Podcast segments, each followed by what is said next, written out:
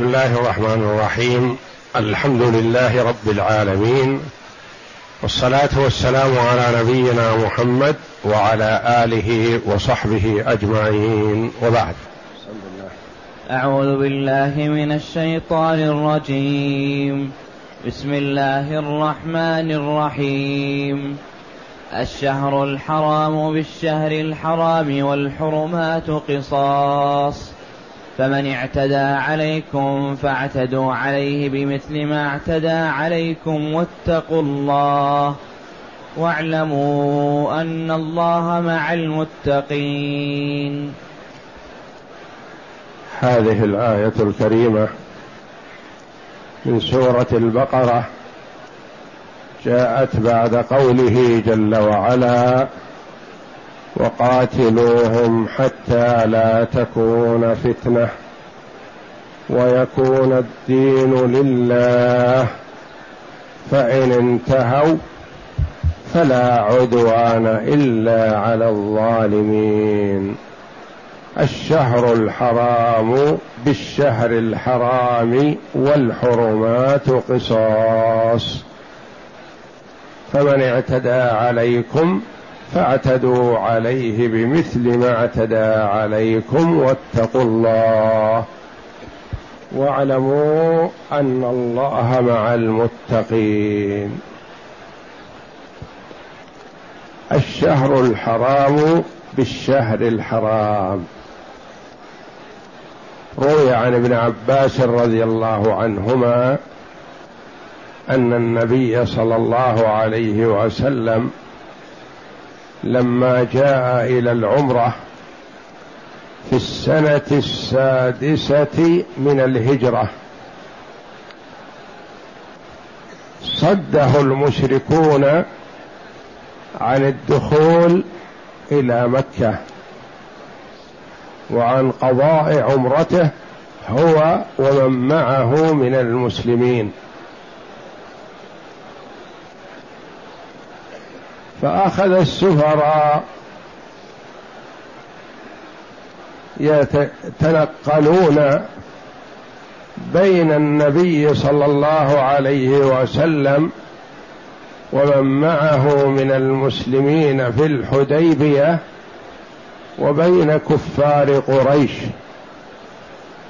وارسل النبي صلى الله عليه وسلم عثمان رضي الله عنه ليخبر المشركين بانه ما جاء الا محرما ما جاء الا للعمره ولا ينبغي لهم ان يصدوه عن المسجد الحرام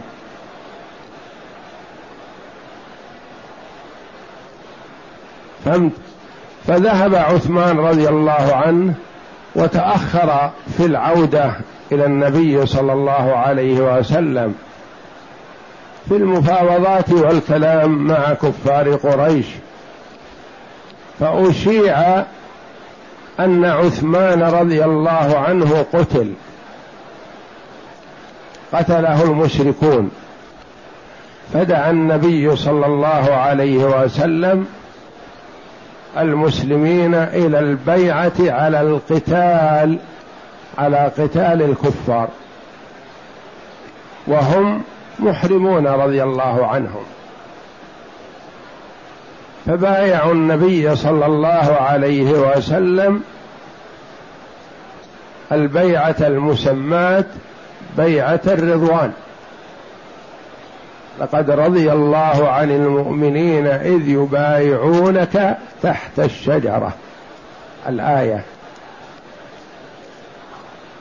ثم علم بعد هذا بان عثمان رضي الله عنه لم يقتل وعاد الى النبي صلى الله عليه وسلم وعرض بعض كفار قريش على عثمان إن رغب أن يطوف بالبيت ويكمل عمرته لأنه وصل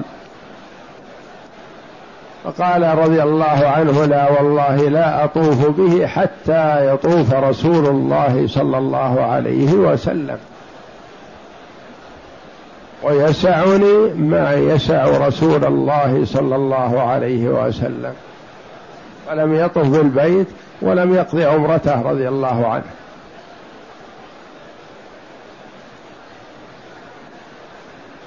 فجاء عدد من السفراء فلم يتم الصلح معهم على شيء حتى جاء سهيل بن عمرو وكان مع المشركين يومئذ والا فقد اسلم رضي الله عنه فقد جاء سهيل بن عمرو فنظر بعض الصحابه فقالوا يا رسول الله هذا سهيل بن عمرو فتفاءل عليه الصلاه والسلام وقال سهل امركم وكان النبي صلى الله عليه وسلم يعجبه الفأل ويكره الطيرة الفأل الكلمة الحسنة يسمعها المرء فيسر بها والطيرة التشاؤم والعدول عما عزم عليه من أجل ما سمع من كلمة سيئة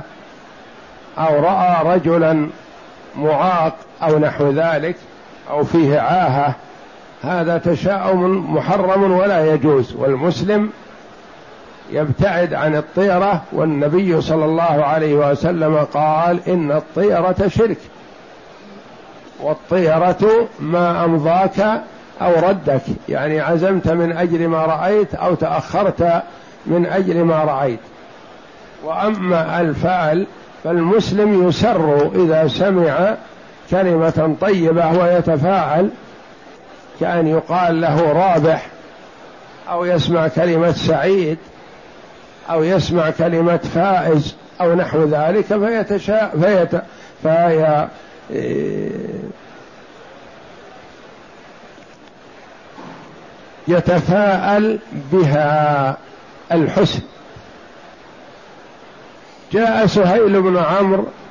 فتم الصلح معه هو نائب عن كفار قريش مع النبي صلى الله عليه وسلم على ان النبي صلى الله عليه وسلم يرجع هذه السنه ولا يدخل مكه ويتحلل بالحديبيه ما يدخل ويعود للعمره من السنه المقبله بما في ذلك بنود الصلح الذي اتفق عليه فتأثر الصحابة رضي الله عنهم من ذلك وأنزل الله جل وعلا عقب هذا سورة الفتح وسمى هذا الصلح فتحا لأنه جل وعلا يعلم ما لا يعلم العباد وانزل الله جل وعلا عقب صلح الحديبيه انا فتحنا لك فتحا مبينا الايات قال بعض الصحابه للنبي صلى الله عليه وسلم الم تقل لنا انك رايت ان ندخل البيت الحرام ونطوف به قال بلى قلت لكم ذلك وستدخلونه وهل قلت لكم هذه المرة هذه السنة تدخلونه الدخول لا بد منه لكن ما قلت لكم هذه السفرة أو هذه الرحلة ورؤياه صلى الله عليه وسلم حق رؤيا الأنبياء حق فعاد النبي صلى الله عليه وسلم ومن معه من المسلمين ولم يصلوا الى المسجد الحرام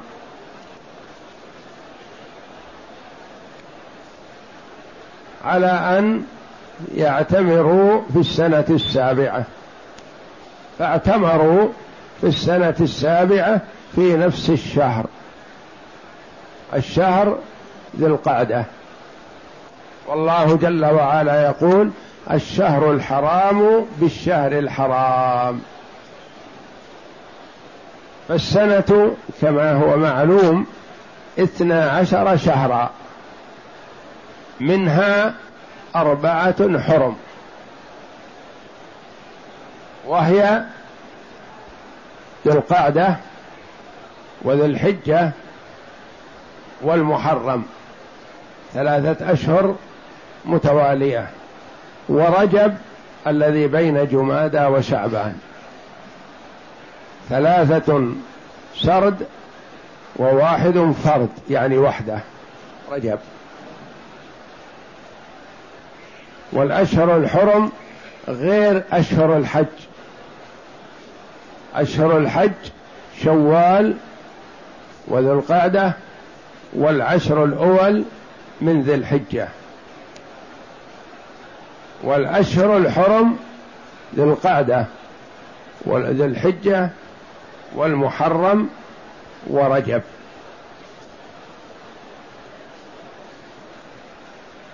فالله جل وعلا هيأ لعباده قضاء عمرتهم وتأديتها في شهر حرام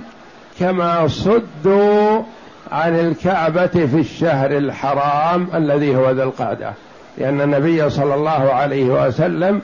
توجه لهذه العمرة في السنة السادسة في شهر ذي القعدة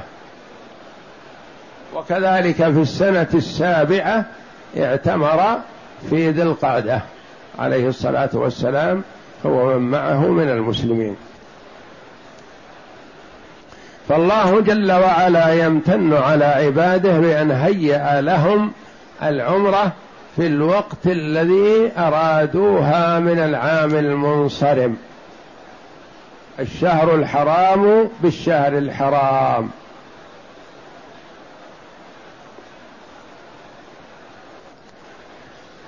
وقيل معنى هذا انهم إن انتهكوا الشهر الحرام فينتهكون ويقاتلون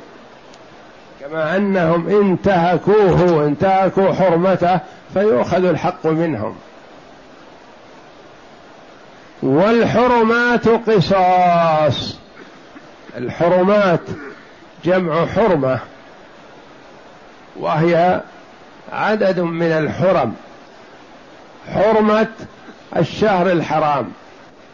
وحرمة البلد الحرام وحرمة الإحرام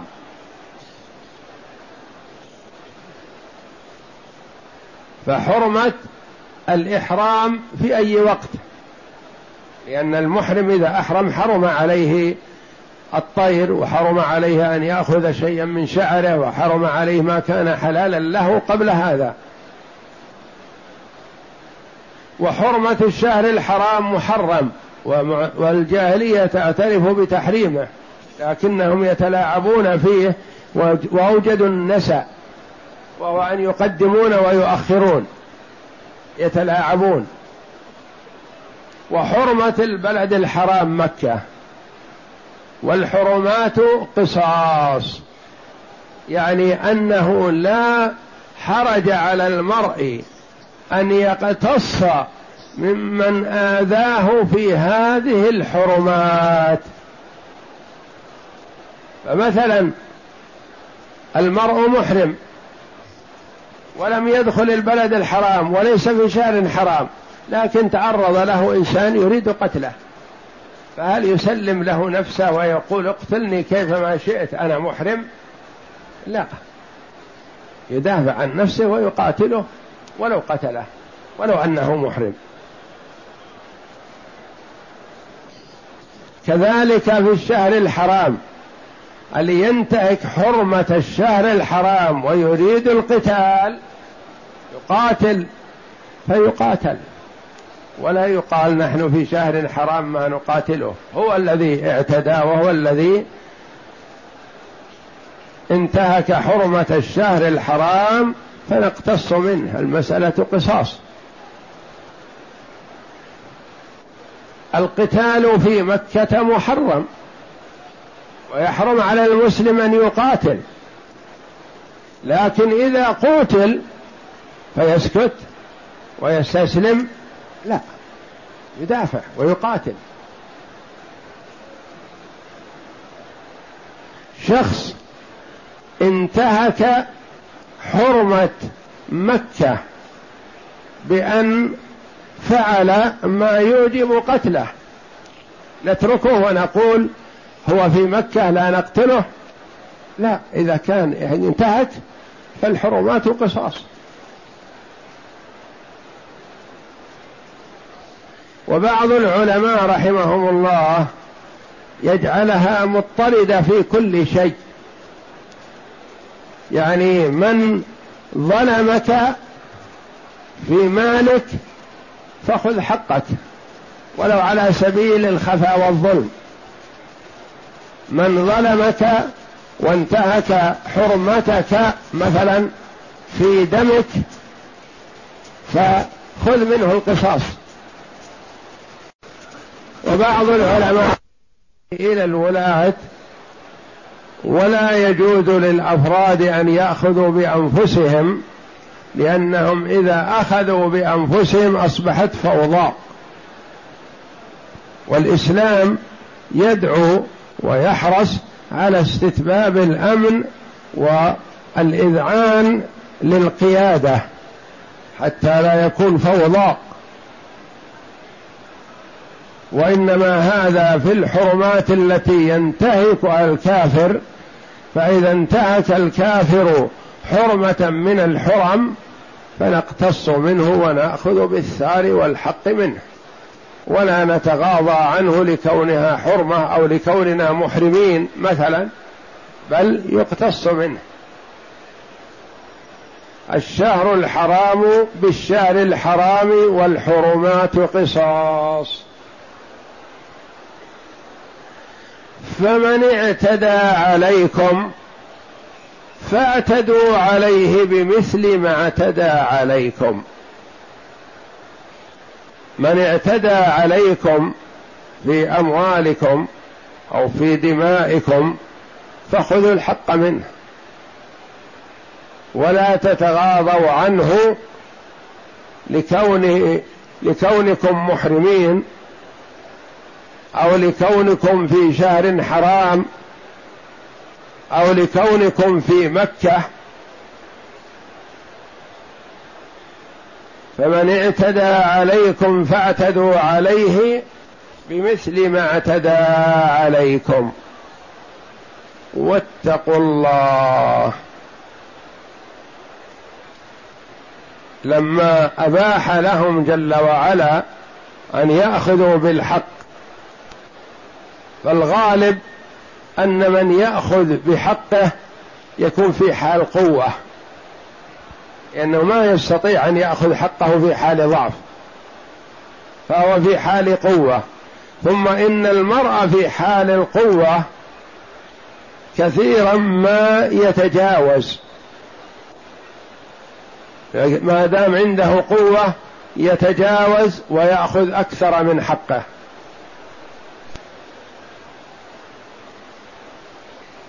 فامر الله جل وعلا من اراد ان ياخذ حقه ان بتقواه يتقي المسلم ربه في جميع احواله يتقيه في صلاته في صيامه في عباداته يتقي الله في معاملاته في تعامله مع الاخرين تمكنت من اخذ حقك لا تزد تمكنت من من ظلمك لا تظلمه لا تاخذ الا ما تستحق واتقوا الله واعلموا ان الله مع المتقين والله جل وعلا مع المحسنين والله جل وعلا يحب التوابين ويحب المتطهرين واعلموا ان الله مع المتقين فانت ايها المسلم تحرص ان يكون الله معك واذا كان الله معك فانه سيوفقك لسعاده الدنيا والاخره اذا كان الله معك فانه سينصرك ويؤيدك اذا كان الله معك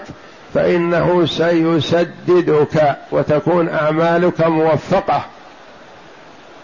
واعلموا ان الله مع المتقين حث وترغيب في التقوى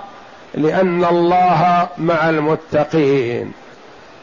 ومعيه الله جل وعلا مع عباده نوعان او ثلاثه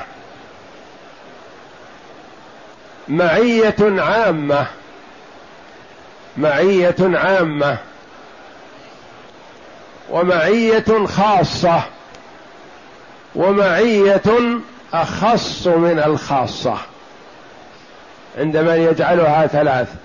وعند من يجعلها اثنتين يقول معيه عامه ومعيه خاصه المعية العامة معية اطلاع لجميع الخلق الله جل وعلا ما يكون من نجوى ثلاثة إلا هو رابعهم ولا خمسة إلا هو سادسهم ولا أدنى من ذلك ولا أكثر إلا هو معهم قد يكون الثلاثة مسلمين وقد يكونوا كفار قد يكون الثلاثة يخططون للقضاء على المسلمين قد يكون الثلاثة في حال أذى للمسلمين وانتهاك للحرمات الله معهم يعني بالتأييد لا بالاطلاع المعية العامة يعني معية اطلاع الله جل وعلا مطلع على عباده كلهم مطلع على المسلمين وما يعملونه مطلع على الكفار وما يعملونه ومحيط بهم جل وعلا هذه معيه عامه مع جميع الخلق معيه خاصه كما في قوله تعالى واعلموا ان الله مع المتقين معيه تاييد ونصر وتوفيق والهام فهو جل وعلا مع المتقين بتأييده ونصره وبعض العلماء رحمهم الله يقول معيته مع المتقين معية خاصة ومعيه اخص من الخاصه الخاصه مع المؤمنين مع المتقين مع كل من عمل بطاعه الله ومعيه اخص من الخاصه معيته صلى الله معيته جل وعلا لرسله وانبيائه غير معيته للمؤمنين كما في قوله تعالى لموسى وهارون عليهما الصلاه والسلام انني معكما اسمع وارى لا تحزن ان الله معنا يقول محمد صلى الله عليه وسلم لابي بكر لا تحزن ان الله معنا هذه معيه ليست عامه ولا خاصة وإنما هي أخص من الخاصة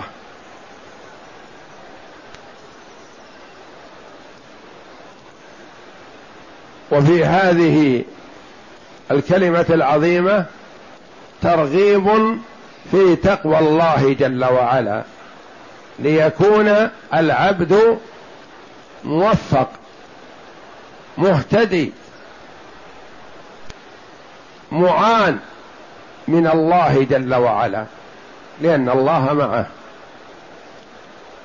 وكل عاقل يحرص على ان يكون الله جل وعلا معه بالتاييد والنصر والتوفيق والالهام كيف يكون ذلك اذا اتقى الله جل وعلا وما هي تقوى الله فسرت بتفاسير متعدده لكن من اجمعها والله اعلم ان يعمل المسلم بطاعه الله على نور من الله رجاء ثواب الله وان يترك المسلم معصيه الله على نور من الله خوفا من عقاب الله يعمل الطاعه لأنها طاعة ما يعملها تقليد أو اتباع للأهل أو للجيران أو نحو ذلك لا يعملها عن قناعة لأنها طاعة لله ثم يعملها لا يأمل ثواب الوالدين أو ثواب الأهل أو ثواب الجيران أو مدح الناس لا يعملها رجاء ثواب الله جل وعلا ويعطي الجزيل سبحانه ويترك المعصيه لا حياء من الناس او خوفا من الولايه وانما لانها معصيه ويعرف ان الله يبغضها ويتركها خوفا من عقاب الله جل وعلا يعرف انه اذا عمل بالمعصيه استحق العقاب فيتركها خوفا من عقاب الله جل وعلا فعلى المسلم ان يجعل تقوى الله جل وعلا دائما وابدا نصب عينيه في كل ما ياتي ويذر ان اراد ان يتكلم يتق الله جل وعلا ان اراد ان يعمل يتق الله جل وعلا ان اراد ان يخرج يتق الله جل وعلا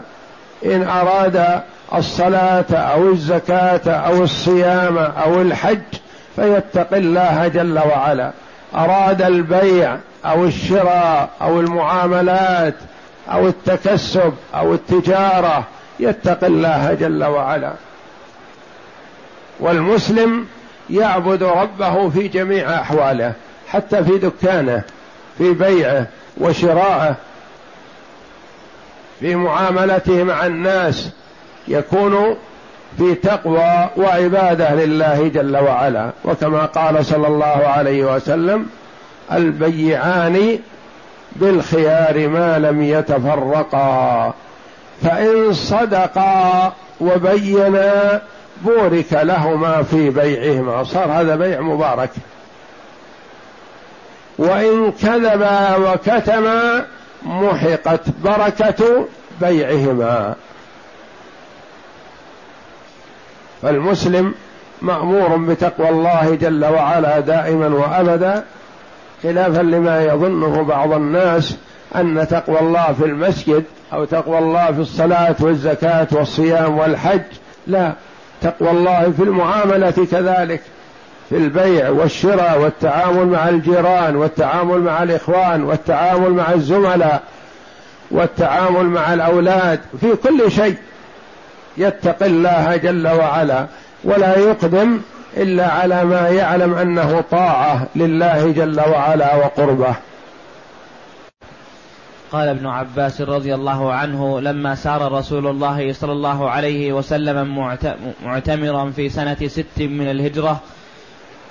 وحبسه المشركون عن الدخول والوصول إلى البيت الحرام وصدوه بمن معه من المشركين أخذتهم العزة في الإثم كفار قريش قالوا ما يمكن يأتينا محمد عنوة هكذا ما استأذن ولا شيء وكانوا من عادتهم أن لا يردوا أحد عن البيت ومحمد صلى الله عليه وسلم رسول الله حقا فهو أولى وأحق من دخل البيت لكن أخذتهم العزة بالإثم فحبسوه ومنعوه وقالوا إن دخل يكون حرب وقتال أو عليه الصلاة والسلام قال والله لا يسألوني شيء يعظمون به البيت إلا أجبتهم إليه لأنه ما دام أن في رجوعه صلى الله عليه وسلم من الحديبية تعظيم للبيت عن أن لا يقاتل فيه وإلا لو قتلوا عثمان رضي الله عنه لا أقدم النبي صلى الله عليه وسلم على قتالهم لأنه لأنهم هم البادئون لكن ما دام لم يحصل قتل فهو عليه الصلاه والسلام استجاب وقبل الصلح حتى وان كان بعض المسلمين يرى ان فيه غضاضه لكن الله جل وعلا سماه فتحا عظيما فهو فتح مبارك وذلك ان المسلمين كثروا خلال هاتين السنتين التي حصل فيها الصلح النبي صلى الله عليه وسلم قدم مكة في السنة السادسة العمرة ومعه ألف وأربعمائة أو ألف وخمسمائة أو ألف وستمائة ألف وخمسمائة يزيد شيئا أو ينقص شيئا ودخل مكة عليه الصلاة والسلام في غزوة الفتح لفتح مكة معه ثمانية آلاف كل هذا العدد دخلوا في الاسلام بعدما تم الصلح مع كفار قريش وصار من اراد ان ياتي ويسمع مثلا تعاليم الاسلام ويخالط المسلمين ياتي ويسمع فيرى الخير الكثير والحمد لله فالاسلام خلال هاتين السنتين اللتين حصل فيهما الصلح اكثر بكثير من الاسلام خلال الفترة الطويلة التي تزيد آه، عن عشرين سنة